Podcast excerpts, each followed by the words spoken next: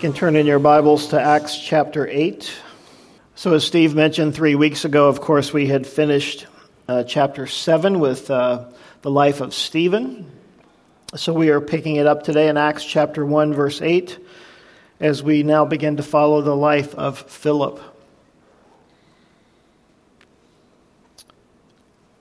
So let's begin by reading in Acts chapter 8. We'll read about half the chapter, the first 25 verses together to sort of get our bearings before we jump into the scriptures. So let's pick it up there. Now, Saul was consenting to his death. At, a time, at that time, a great persecution arose against the church, which was at Jerusalem, and they were all scattered throughout the regions of Judea and Samaria, except the apostles. And devout men carried Stephen to his burial and made great lamentation over him. As for Saul, he made havoc of the church, entering every house and dragging off men and women, committing them to prison. Therefore, those who were scattered went everywhere preaching the word. Then Philip went down to the city of Samaria and preached Christ to them. And the multitudes with one accord heeded the things spoken by Philip, hearing and seeing the miracles which he did. For unclean spirits, crying with a loud voice, came out of many who were possessed, and many who were paralyzed and lame were healed. And there was great joy in that city.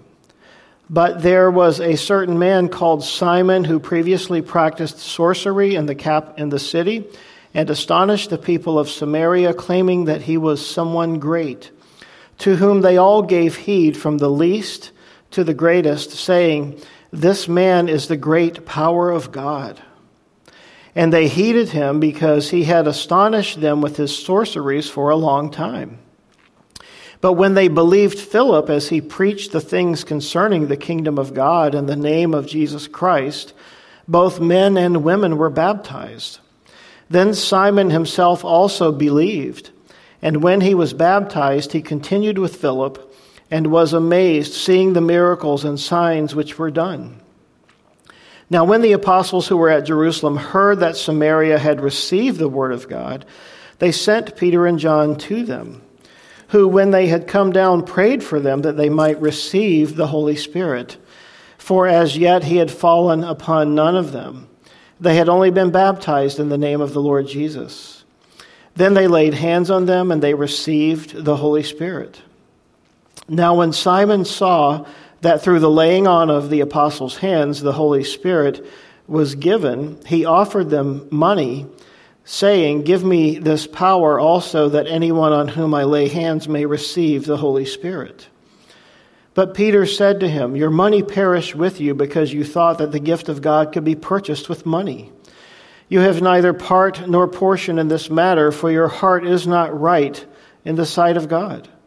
Repent therefore of this your wickedness, and pray God if perhaps the thought of your heart may be forgiven you. For I see that you are poisoned by bitterness and bound by iniquity. Then Simon answered and said, Pray to the Lord for me, that none of the things which you have spoken may come upon me. So when they had testified and preached the word of the Lord, they returned to Jerusalem, preaching the gospel in many of the villages of the Samaritans. Lord, may you add your blessing to the reading of your word. May you be our teacher and our guide as we look at it together. And may you instruct us, and may our hearts and our minds be open and willing to receive all that you might have for us this morning. In Jesus' name, amen. If you look back just a few verses in chapter 7, uh, as Philip had been stoned and put to death, it says there, uh, let me find it here. In verse 58, and they cast him out of the city and stoned him. And the witnesses laid down their clothes at the feet of a young man named Saul. So we see there that Saul was, of course, present at the sermon of Stephen.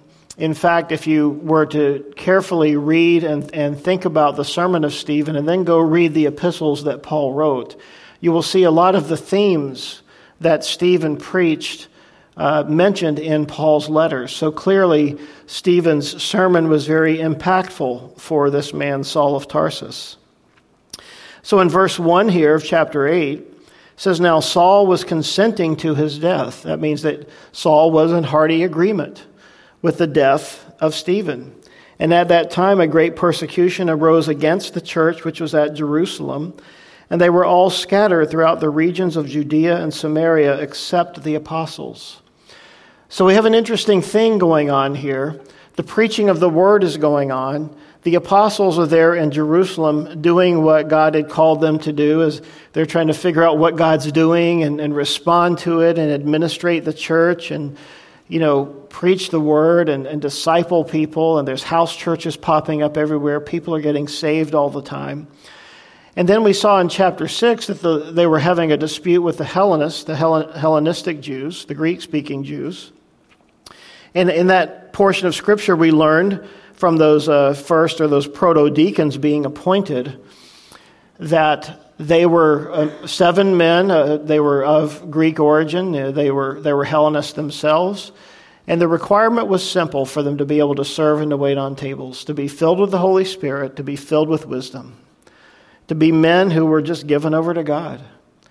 And so, as we studied that, we saw how God used them and why they had to be filled with the Holy Spirit in order to serve tables and the importance behind that, and really the importance of being filled with the Spirit anytime we do anything, especially if we're doing it in the name of the Lord.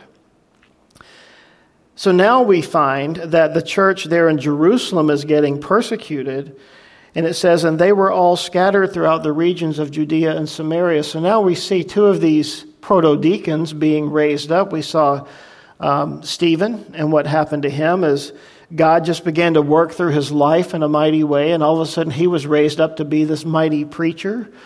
And he did what God called him to do and filled his heart to do. And of course, it ended in his demise. It ended in his death as he was stoned and, and brutally killed there at the hands and at the feet of Saul of Tarsus. So we're also told that as this church was being persecuted, it says they were all scattered throughout the regions of Judea and Samaria except the apostles. So now the believers are being scattered. And notice what's happening as God is allowing the church to be pressured so that it can grow. Remember in the beginning at Acts chapter 1, the Lord Himself spoke and He said, Wait until you have received the Holy Spirit. And when you have been endued from power, uh, from, with power from on high, you will then go out and, and you will serve Jerusalem, Judea, Samaria, and the uttermost parts of the earth. So that's what Jesus said, right? But up to this point in time, the gospel had gone nowhere but to Jerusalem, except perhaps those people who had gotten saved on the day of Pentecost and subsequently, perhaps as they went back to their homes. But now it would seem that the Lord saw fit to allow a little persecution to come in in order to scatter people. So, in other words, think of it like this God is allowing the persecution to be used sort of like the wind that scatters the seed. And so, when we look at these things, we look at persecution, often we look at it and we say, oh, this is a terrible thing. From a human point of view, perhaps. But from God's divine point of view, he uses persecution to serve his purposes, does he not? And he causes people who were otherwise comfortable where they were, doing what they were doing, to all of a sudden have to uproot their lives and go somewhere else. And God often does this for you and me. He does this for his people. And sometimes we look at that and we think that's a bad thing because our comfort is being disturbed because we are being called out from where we are just, man, I'm just enjoying life here. I like getting up every day, doing what I do. I have my routine. I go through all these things. I know where everything is. Everything's in order in my life. I stop at the same gas station all the time. All those things. And now the Lord has disrupted their lives through this persecution. And so it's interesting to me that this word scattered there's two different words in the ancient Greek language for the idea of scattered. One is the idea of scattered in the sense of making something disappear, like scattering someone's ashes if you were pouring them on the ocean or something like that. And the other word has the idea of scattering in the sense of planting or sowing seeds. And that's exactly what the word that is used here. So God has allowed and, in, in a sense, caused this persecution to come upon the church. And notice what it said there. And they were all scattered throughout the regions of Judea and Samaria. So remember, the Lord said Jerusalem, Judea, Samaria. So God is forcing his plan to take shape. In verse 2, and devout men carried Stephen to his burial and made great lamentation over him. That seems like an interesting piece of information, except when someone died of natural causes in the Jewish community, there would be a procession of mourning. But when someone was executed, as Stephen was, and from their point of view, he was executed because he was causing a religious insurrection in the way that he had preached and spoken against the leaders of Israel, uh, they executed him through stoning. And a person who was executed was not allowed to be publicly mourned.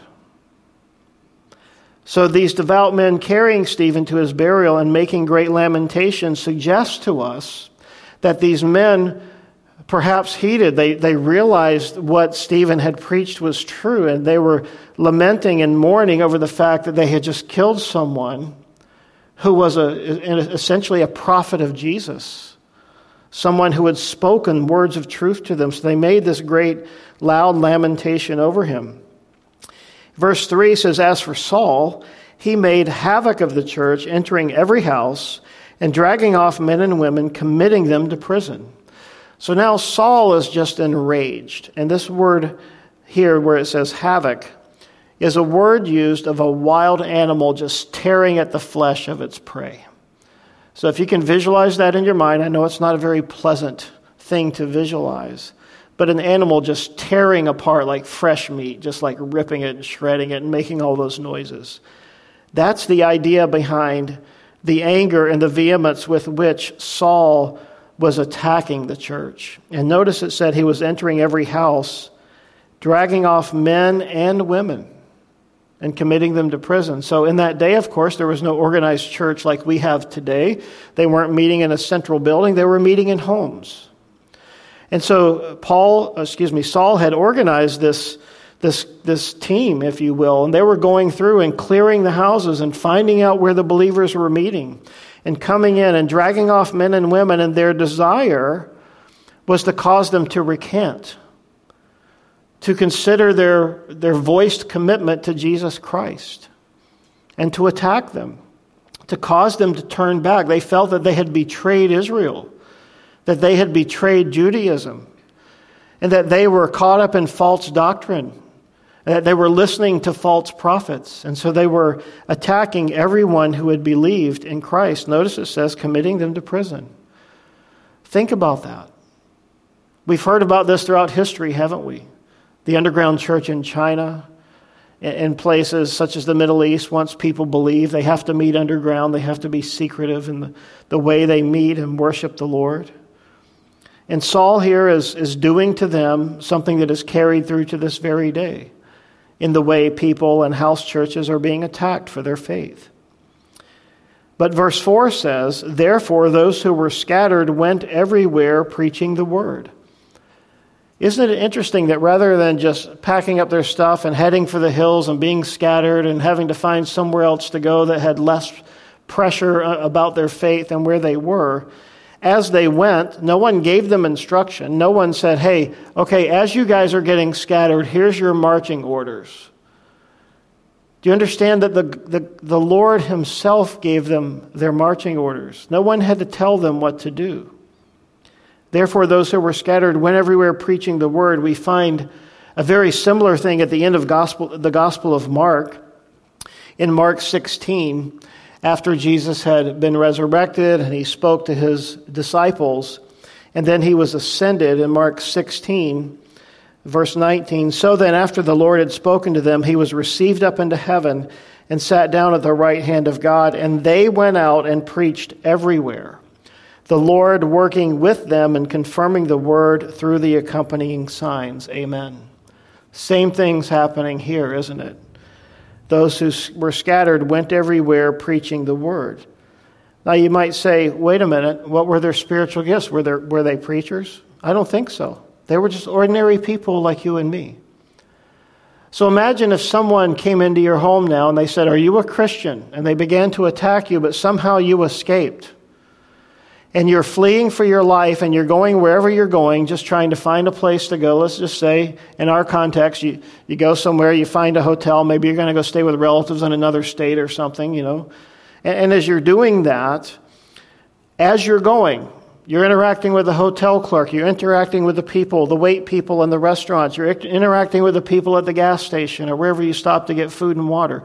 And all along the way, you're saying to people as you encounter them, Have you met Jesus? Have you heard about him? And that's what these people are doing.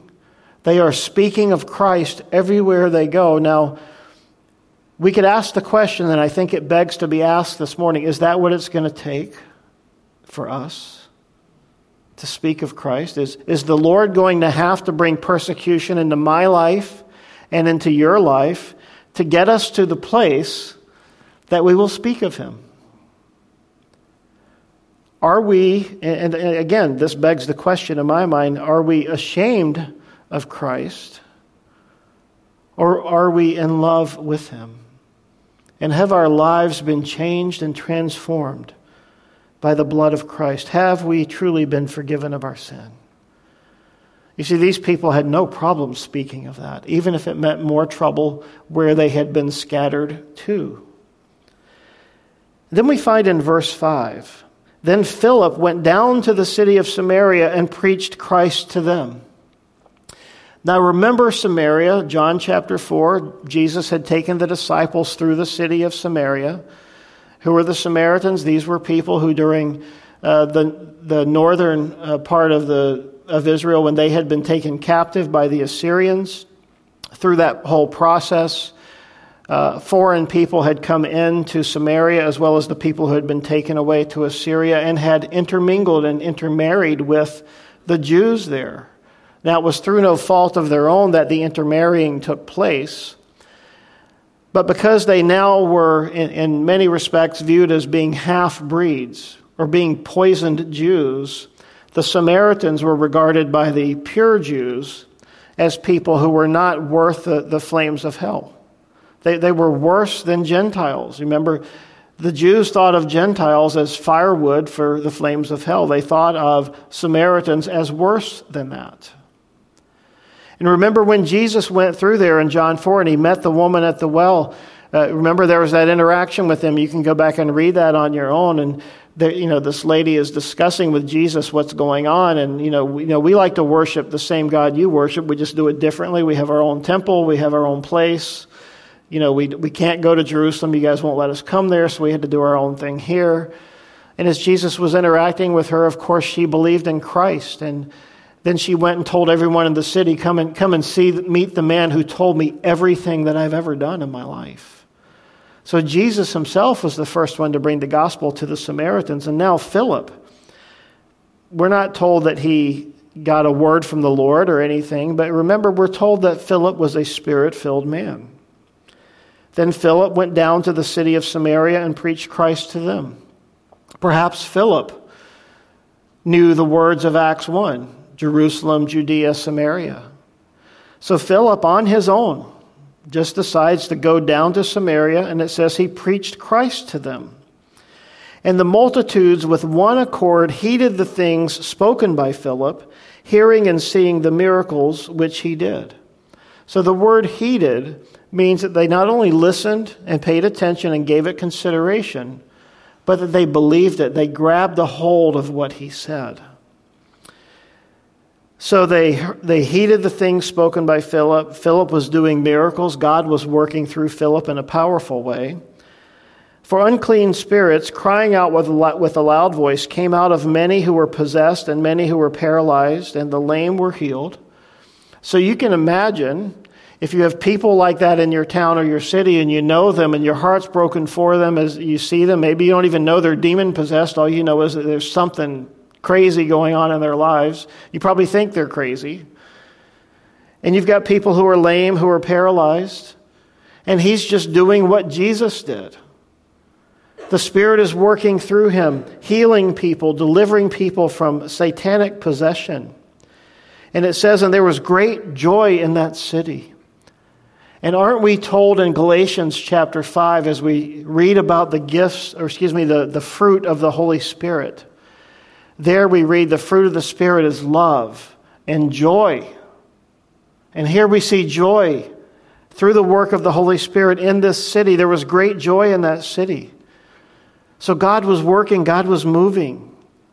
And I believe wherever the Spirit of the Lord is, the Word tells us wherever the Spirit of the Lord is, there is liberty, but also wherever the Spirit of the Lord is, the fruit of the Spirit is evident joy, peace, patience, kindness, goodness, faithfulness, gentleness, self control. These things are qualities, they are the byproduct, they are the fruit of the presence of the Holy Spirit in a person's life. Again, are these things evident in our lives? Are they evident to us? Are they evident to those whom we live with? Verse 9 But there was a certain man called Simon who previously practiced sorcery in the city and astonished the people of Samaria, claiming that he was someone great, to whom they all gave heed, from the least to the greatest, saying, This man is the great power of God. And they heeded him because he had astonished them with his sorceries for a long time. So here's the contrast Philip walks into the city, preaches Christ, he brings the Spirit of God, he brings the Word of God. And th- these amazing things happen, and all of a sudden there's a turn. The climate in the city changes as a result of Philip just going down to Samaria and deciding to preach Christ to them. But the contrast is there's another man there whom they have been heeding for a long time. This man, Simon, the sorcerer. So let's take a moment and just talk about him. Whenever we talk about the word sorcery, whenever you see that in your Bible, the Greek word behind it is the word pharmakia. Sound familiar? Pharmaceuticals. Now, that doesn't mean all drugs are bad. But the idea here is that these magicians, these sorcerers, would take you know, chemicals and mix them together to have mind altering or mood altering effects on people so that they could go into trances, they could get high, and they could worship their gods and do these bizarre things that we read about in the Old Testament from people who practiced sorceries. So, he practiced these mind altering medications. He gave them to people. And in essence, a sorcerer was in, in you know, what we could call today perhaps a drug dealer. But they also performed magic, they were illusionists. They did all these things. The people were astonished with him and with what he had done with his sorceries for a long time. This man had a great influence upon the people. But when they believed Philip, verse 12, as he preached the things concerning the kingdom of God and the name of Jesus Christ, both men and women were baptized. People were getting saved, they were, be, they were believing, they were becoming converted, and they were being baptized there on the spot. Philip baptizing them. And then Simon himself also believed. Praise God. This man, this influential man, had been converted. And when he was baptized, he continued with Philip and was amazed seeing the miracles and the signs which were done. So you can imagine that this man, Simon, who had been caught up in the occult and done all these things for many years, naturally he would be enamored with the miracles that Philip was doing. But we'll find out very shortly that Simon, if indeed he was a believer, and I believe he was, but that he was a very misguided person as he had believed and gotten baptized, that there was sort of an incomplete transformation. He never really got his head straight about the things of God. Verse 14 Now, when the apostles who were at Jerusalem heard that Samaria had received the word, the word of God, they sent Peter and John to them. So now we have an interesting thing about to happen here. You may recall back in Matthew chapter 16, Jesus had made this sort of puzzling statement to the then disciples before they were apostles. And he had talked to them about how he was going to give them authority authority to loose and to bind. And we often read that and we wonder, what does it mean? Well, I think what we're going to find out is right now, this is the kind of authority and power that Jesus gave the apostles. So, you know, why wasn't Philip able to do the things that the apostles are doing? Well, Philip was not an apostle, but he was a spirit filled believer, and certainly God used him powerfully. But now the apostles are being sent down. Verse 15, who when they had come down, they prayed for them that they might receive the Holy Spirit, for as yet he had fallen upon none of them that they, uh, they had only been baptized in the name of the Lord Jesus. Then they laid hands on them and they received the Holy Spirit. You know, people wonder what does this thing mean? Is this a part of the practice that we have in the church today, or is just just something that God was doing then, but that He doesn't do now? Remember, if you will, and you can go back and listen to our studies in chapter 1 and chapter 2 of Acts, that there's these three prepositions that are used to describe our relationship with the Holy Spirit with, um, in, and upon. And Jesus said, uh, When I go away, the Spirit who is with you will come to be in you. And then on the day of Pentecost, he will come upon you. So here we have a situation now, and I think the scriptures clearly teach that when anyone believes in Christ, we are indwelt immediately with the Holy Spirit. So we have the presence of the Spirit in our lives. But there is this pattern here, and it's done a little bit differently almost every time, of someone coming along, praying for them, laying hands on them. One time we'll find out that Peter in Acts 10, as he is there uh, dealing with Cornelius' house, he walks into the house, starts to speak, and the Spirit just fell upon them.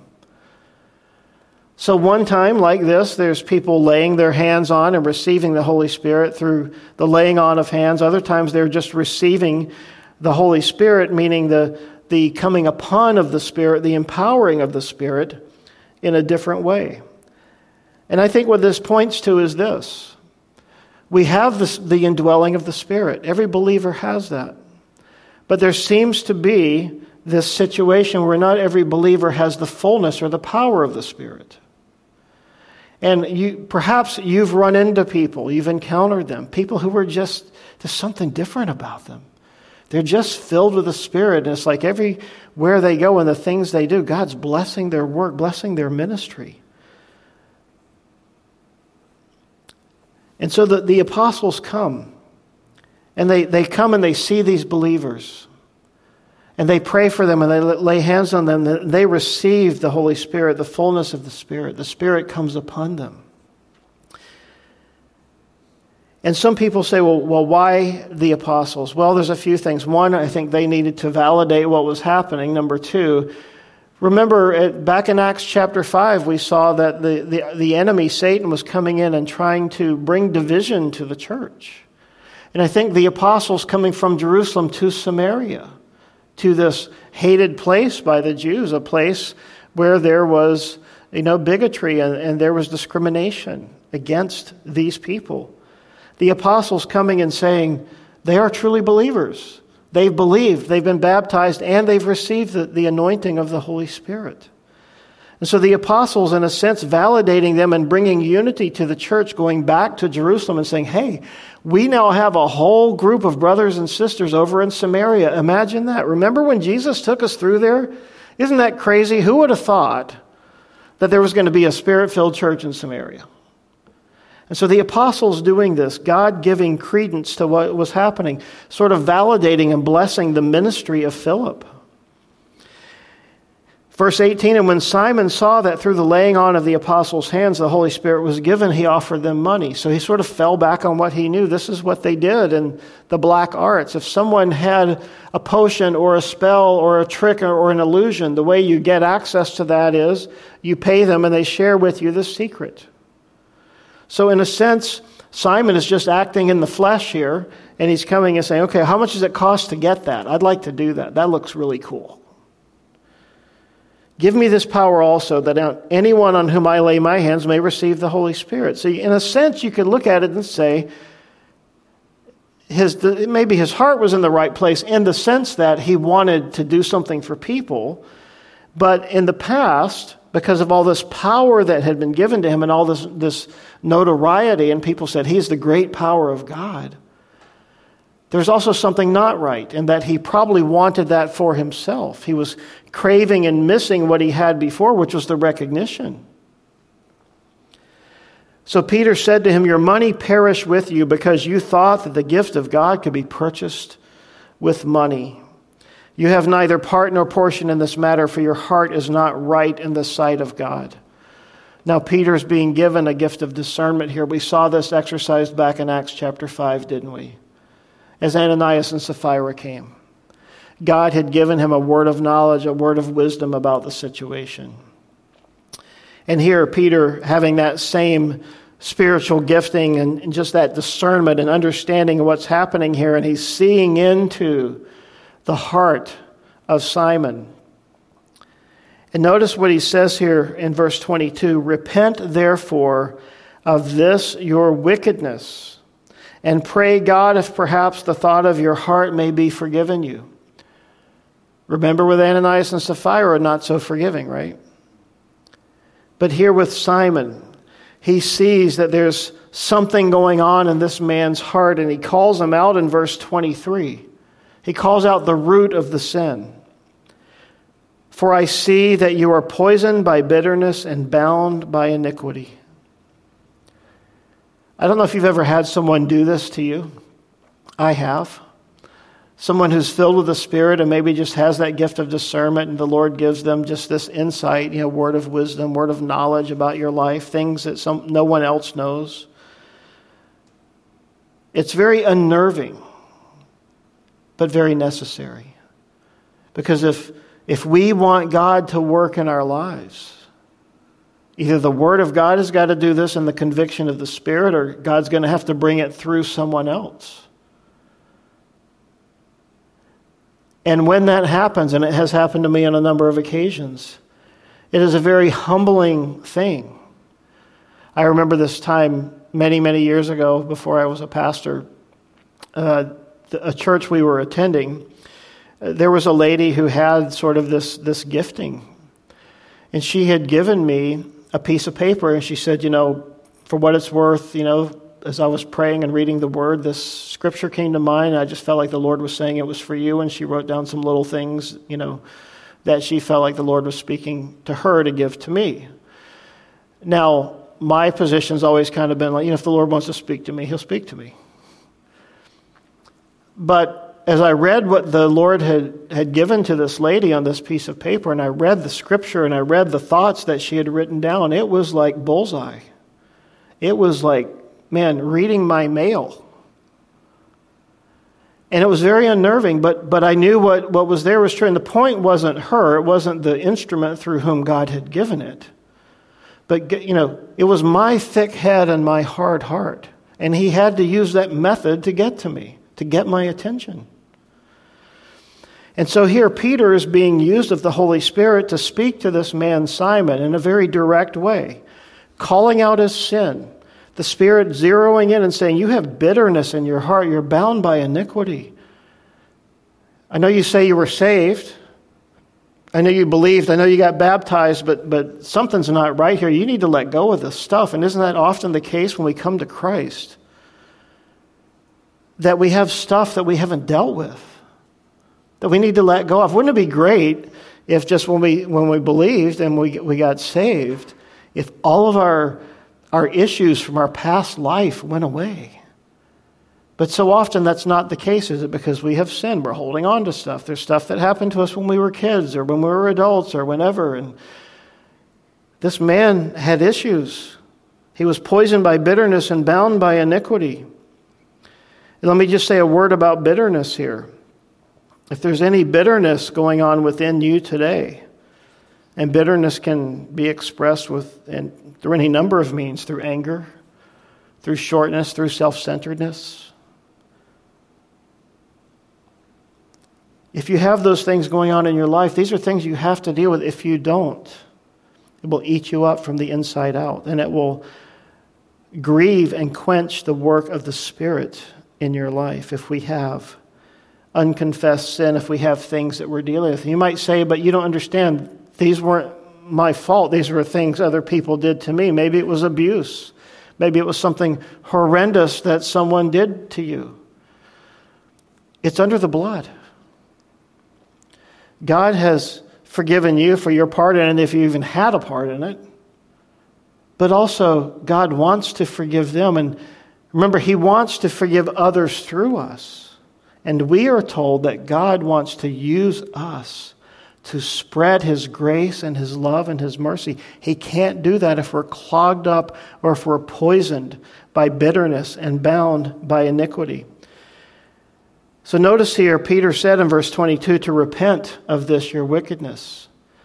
So remember, the word repent is a word that is a direction word.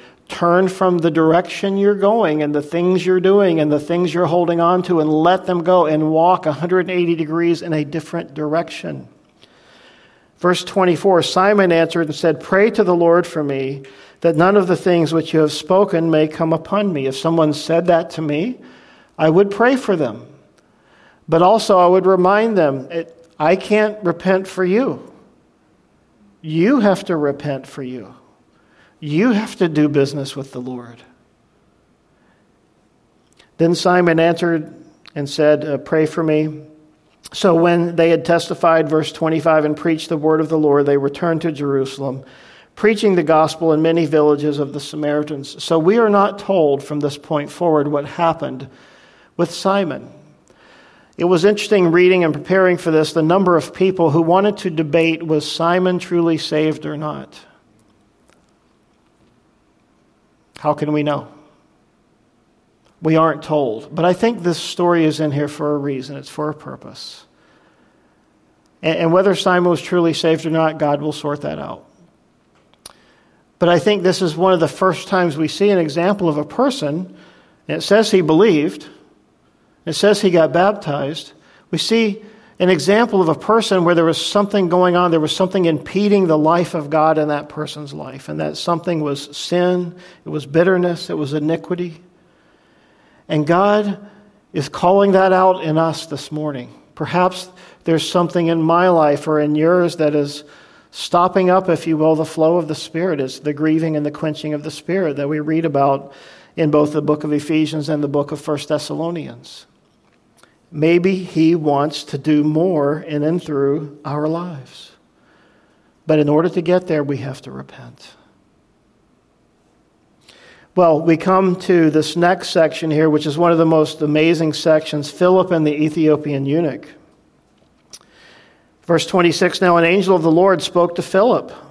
So the first time Philip went to Samaria, he just went. The Spirit must have led him. He was a spirit filled man. Now an angel of the Lord speaks to Philip, saying, Arise and go toward the south along the road which goes down from Jerusalem to Gaza. This is desert. So he's leaving any sort of civilization. He's just heading out by himself into the wilderness. So he arose and went. Verse 27 And behold, a man of Ethiopia, a eunuch of great authority under Candace the queen of the Ethiopians, who had charge of all her treasury and had come to Jerusalem to worship and was returning and sitting in his chariot and was reading Isaiah the prophet. So, what do we know about this man, this Ethiopian eunuch? So, he was under Candace the queen. It would appear to us that Candace the queen is her name. Candace is actually her title, not her name. She's the queen of the Ethiopians. We also learn that this man is actually the treasurer, the secretary of the treasury of the, the land of Ethiopia. So he is a very important, prominent man. We're also told that he's a eunuch, which, if you don't know what that means, to put it in more less palatable terms, he was castrated so that he would be devoted to the service of the queen. So when this man went to Jerusalem to worship, he would not have been allowed to go into the temple because anyone who had been mutilated in such a way would not be allowed to go in. They could go no further than the court of the Gentiles. So this man probably went to Jerusalem and was met with disappointment that he couldn't go in and worship in the way that he wanted to. But he was wealthy enough to be able to acquire a scroll of the Old Testament, in particular, a scroll of Isaiah. And in those days, a scroll like that, because remember, they didn't have Bibles like today. You couldn't go buy a paper Bible for 10 bucks in your local Christian bookstore. I mean, of course, today you can get them in Walmart. But in those days, if you wanted a copy of the scriptures, it would cost you dearly. There was no Amazon. So he had to travel over 2,000 miles from Ethiopia up to Jerusalem. And perhaps being disappointed as he got there to worship, he, he at least walked away with a copy of the scriptures. And so now, as he's in his chariot going back down, it was probably a, at least a three month, two to three month journey. As he's heading back, He's sitting in his chariot. Remember, now this man has his path and his life. He's sitting there. All these things have happened to him. He's reading Isaiah the prophet. And meanwhile, off to the side, God's speaking to this man, Philip. And he says, Philip, hurry up, hoof it, run, get down there. Get down there. And as he gets down there, he's coming. Verse 29 Then the Spirit said to Philip, Go near and overtake this chariot. So see again the pattern with which God leads. He just said, told to Philip, head down to Gaza. Where? Just go toward Gaza. So he goes. Verse 29 Then the Spirit said to Philip, See that chariot over there? Go near and overtake this chariot. So Philip ran to him, heard him reading the prophet Isaiah, and said, Do you understand what you are reading? And he said, How can I unless someone guides me? And he asked Philip to come up and sit with him. What an amazing thing. Do you understand what's happening here? How many of you in your car, say it was a convertible, you're driving down the street, sitting in the car reading out loud, and how did he know? Because it was customary when people read that they read out loud. Not like often we sit here with our, you know, no, nothing going on, just quietly reading in our, in our mind. It was customary for them to read out loud. So as he came up, he heard this man reading. And then the Lord just makes it apparent yeah, this is the guy, and wow, what's he reading? He's reading Isaiah. He's not just reading Isaiah, he's reading Isaiah 53. Speaking of the suffering servant, a chapter that today the Jews call the forbidden chapter. You can't read Isaiah 53 in synagogue. And here's one of the things that jumps off the page to me like lightning God cares about one, He loves one person. You remember when Jesus spoke the parable in Luke 15? What man of you having a hundred sheep, if he loses one of them, does not leave the 99 in the wilderness and go after the one which is lost until he finds it? And when he has found it, he lays it on his shoulders, rejoicing. And when he comes home, he calls together his friends and neighbors, saying to them, Rejoice with me, for I have found the sheep which was lost. And I say to you that likewise there will be more joy in heaven over one sinner who repents than over 99 just persons who need no repentance. This Ethiopian eunuch invites this man Philip into his convertible and says, I don't know what I'm reading. Can you help me? Pretty random, right? You look around, nobody else in the desert, just the man in his chariot. And the place in the scripture which he read was this He was led as a sheep to the slaughter, and as a lamb before its shearers is silent, so he opened not his mouth.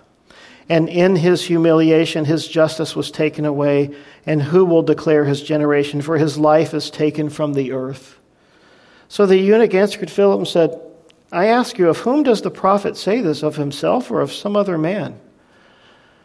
Now, this is what we would call a divine appointment, where God orchestrated this moment. Remember later in Acts 16 when, when Paul the apostle and Silas, when, when they go to Philippi and then they're sitting in the Philippian jail at night and they're praising and singing to the Lord, and then uh, the Lord brings an earthquake and uh, shakes the jail and the doors open and the chains fall off and the Philippian jailer wakes up and he thinks he's going to be put to death so he, he runs into these men just not knowing what to do and he heard them. He knew that God was with them. And what did he say in that moment? He said sirs what must I do to be saved? This is what you call a meatball right? Just being served up for you. And that's what this man is doing here this eunuch. And he says who did he, who's he speaking of? Then Philip opened his mouth and, beginning at this scripture, preached Jesus to him. To me, this speaks of the fact that no matter who we are, hopefully, if you've been in Christ some period of time, some number of years, I hope you're reading your Bible. Because this man, Philip, was ready at that moment, right there in Isaiah 53, to begin teaching him about Christ. Now, Isaiah 53 is about Christ, it's all about Jesus. So Philip, opening his mouth, began here at this scripture and preached Jesus to him. And as they went down the road, they came to some water. And the eunuch said, See, here's water. What hinders me from being baptized? No, no doubt, as they were driving down the road and Philip's preaching Christ to him, and he starts in Isaiah and he probably works his way all the way down to, you know, somewhere in the New Testament, which hadn't been written yet, which was happening. And as he said, you know, if you believe in Jesus with all your heart and, and that God resurrected him from the dead and that he died for your sins, you can be saved and you should be baptized in the name of Christ. And this man says, Ah, oh, see, here's water. What hinders me from being baptized right now? Don't you love that? Don't you love that zeal? That childlike faith? Then Philip said, just to double check, okay? If you believe with all your heart, you may. And he answered and he says, I believe that Jesus Christ is the Son of God. Wow. A few minutes ago, he was sitting in the chariot by himself in the hot sun on a long journey back to Ethiopia. Now, this crazy dude in the middle of nowhere comes running up beside his chariot says, Hey, you need any help? Invites him in. And now this man is believing in Christ. So he commanded the chariot to stand still, and both Philip and the eunuch went down into the water and he baptized him. Do you understand that most people believe in Christ not through some mass crusade evangelism event, and we praise God for those? Most people believe in Christ because one person interacted with them, because someone was faithful to pray for them, because someone was faithful to open their mouth, put aside their fear, their fear of rejection, their fear of what might happen, and just speak the gospel of Jesus Christ to them. You don't have to go to school for this. You memorize John 3:16, you're good. Now, it's good to know more.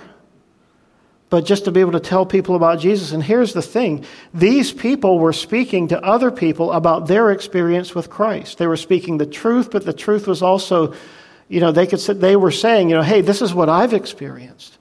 When Jesus came into my life, there was this sense of my sins being forgiven. And I'm forever grateful. And I know my name is written in the book of life. And I know I'm going to be in heaven with Christ one day. They could just say that. Can you say that? I transcribed this from someone else, so it's going to be a little choppy, but I want to share it with you. And I think it sort of points to this process and hopefully will encourage you as it encouraged me. In the 1860s, a man in Chicago named Mr. Kimball had a burden for one of the kids in his Sunday school class. The kid worked at a shoe store, so Mr. Kimball, who couldn't get this off of his heart, goes into the shoe store to buy, you know, a pair of shoes from the kid, and he witnesses to the kid. The kid knows him from Sunday school, and the kid believed. He leads the kid to Christ, and that little boy's name was D.L. Moody.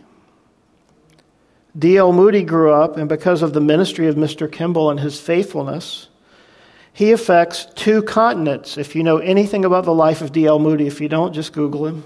Get a book. There's plenty of books about him. D.L. Moody, because of this one faithful man, is now out. He becomes an evangelist and he's preaching all over uh, these two continents, the, the U.S. and others, Europe. And as he was preaching through Europe, particularly through England, one day he's preaching, and this man named F.B. Meyer comes and hears him. F.B. Moody, excuse me, F.B. Moody, F.B. Meyer was listening to Moody and was so deeply touched, and he heard the stories of how his Sunday school teacher had uh, spoken uh, to him and, and determined that he wanted to lead all of the kids in his Sunday school class to Christ. Now, this man, F.B. Meyer, becomes a believer. F.B. Meyer was a great preacher all throughout England and led many, many people to Christ. D.L. Moody had this ministry all the way back in Chicago. He had a kids' ministry, and he would go out with a bus or whatever he could muster up and pick up street kids all over the city. And there were many kids there who were crazy and out of order and all of that. But this kids' ministry, for some reason, gained notoriety, and even Abraham Lincoln heard of this kids' ministry going on in the heart of Chicago, and he even went to see the ministry, to see D.L. Moody, to see how he was ministering to the children. So, meanwhile, back in Europe, F.B. Meyer is preaching, and there was a young boy that he led to Christ. His name was Wilbur Chapman. Wilbur Chapman became another famous evangelist throughout that era and throughout that region, and he led multitudes to Christ. And one of the people that Wilbur Chapman affected was a little boy named Billy Sunday. Billy Sunday got saved under this man's ministry. He then began to emulate what he had learned from his, his mentor, Wilbur Chapman, and he preached. And he just went out and he just talked to anybody who would listen. He came to the United States and was preaching and ended up in the place called North Carolina, great state of North Carolina where I'm from. And he heard Billy Sunday preaching. Who? A young man, a 16 year old man, who was angry at God. And he came in and he sat down as Billy Sunday was preaching and ran out on the first night of the, the service. They would, of course, in the South do these revival weeks and have featured speakers. And so Second night, this man comes in, same thing, leaves angrily, unhappy about what was happening. By the end of the week, this tall 16 year old lanky boy walks forward whose name was Billy Graham. Billy Graham gives his life to Jesus Christ, and what do we need to say about him?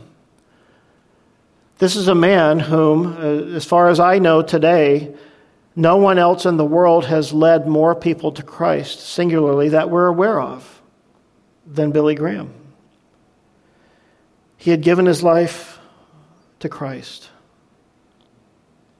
What does God want to do with one person that we might speak to? One person. Rev- Philip left a revival going on in the city of Samaria because the, the angel told him to. Ministry was bustling, right? People getting saved, baptizing people hey, leave all this and head down to the desert. He does that. What does God do? He saves this Ethiopian eunuch. Do we know for sure what happened with this eunuch's life? We don't, but doesn't it seem logical that God would have saved him for a purpose and this man became his man down to Ethiopia and that God began a work down in Ethiopia because of this crazy little event? You see, every soul is significant to God. I know most believers are afraid to talk about Jesus. But do you understand what's at stake here? People's souls. I'm not trying to guilt you, I'm just trying to let you know that this is important to God and it should be important to us. We talk sometimes about setting goals. Here's something to consider. What if everyone who calls this church their home, just prayed and said, Lord, give me an opportunity to talk to someone about Christ. And Lord, would you allow me just this year, in 2022, use me to lead one person to Christ? You can see easily, do the math, how, if that were to happen, how, you know, it's the number of, number of people, not so much as an act of growing this church, but of growing his church, how that would affect the kingdom of God. And then if we keep praying that and we pray that God would use those people, so, you know, 10 becomes 20 and 20 becomes 40 and all of that. And isn't that how God works? In fact, before I close here, I meant to put this in my notes and I forgot. 2 Timothy chapter 2, there is an amazing verse that says essentially the same thing. 2 Timothy chapter 2.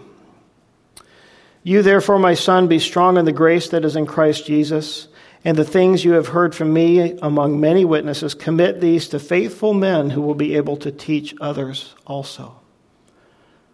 You see, what we've been given, was not intended to be hoarded.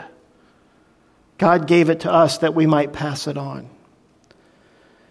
Verse 39 So when they came up out of the water, the Spirit of the Lord caught Philip away, so that the eunuch saw him no more, and he went on his way rejoicing. Wow, didn't even want Philip to disciple the guy? Apparently, the Lord had that under control. He's got a scroll of Isaiah. If he learns that, he'll be doing pretty well. But as Philip, Philip, verse 40, was found at Azotus, some 20 or so miles away, so all of a sudden the Lord just translates Philip, takes him up to another place. You know, he didn't have to run that time. And passing through, he preached in all the cities till he came to Caesarea. So he just said, Okay, Lord, apparently you've sent me in Azotus, and for whatever reason, he just went from Azotus to Caesarea. The next time we run into Philip, he'll be in Caesarea, he'll have a family and he'll have four daughters who are prophetesses, who are filled with the Spirit. What an amazing thing. We talked a few weeks ago about Stephen, and we called the time together Be Like Stephen. Today, be like Philip. God wants to use us if we're willing. So let's uh, just bow our hearts now and come to the Lord's table and just let the Lord minister to us. Lord, thank you for our time together this morning. Thank you for your word. Lord, I hope and pray that nothing here has made any of us feel like guilty or weighed down, but more than anything, Lord, perhaps just convicted. And that we would open our hearts to you, Lord, and deal with our sin and just get things out in the open and allow you to do in us what you wanted to do in those first century believers, which was just use them to tell others about Jesus. And Lord, we hope and pray it doesn't come to persecution and scattering to make that happen. But if it does, we pray that we would be faithful. More importantly, we would be faithful now, where we are. Lord, open our hearts this morning. Fill us with your Spirit.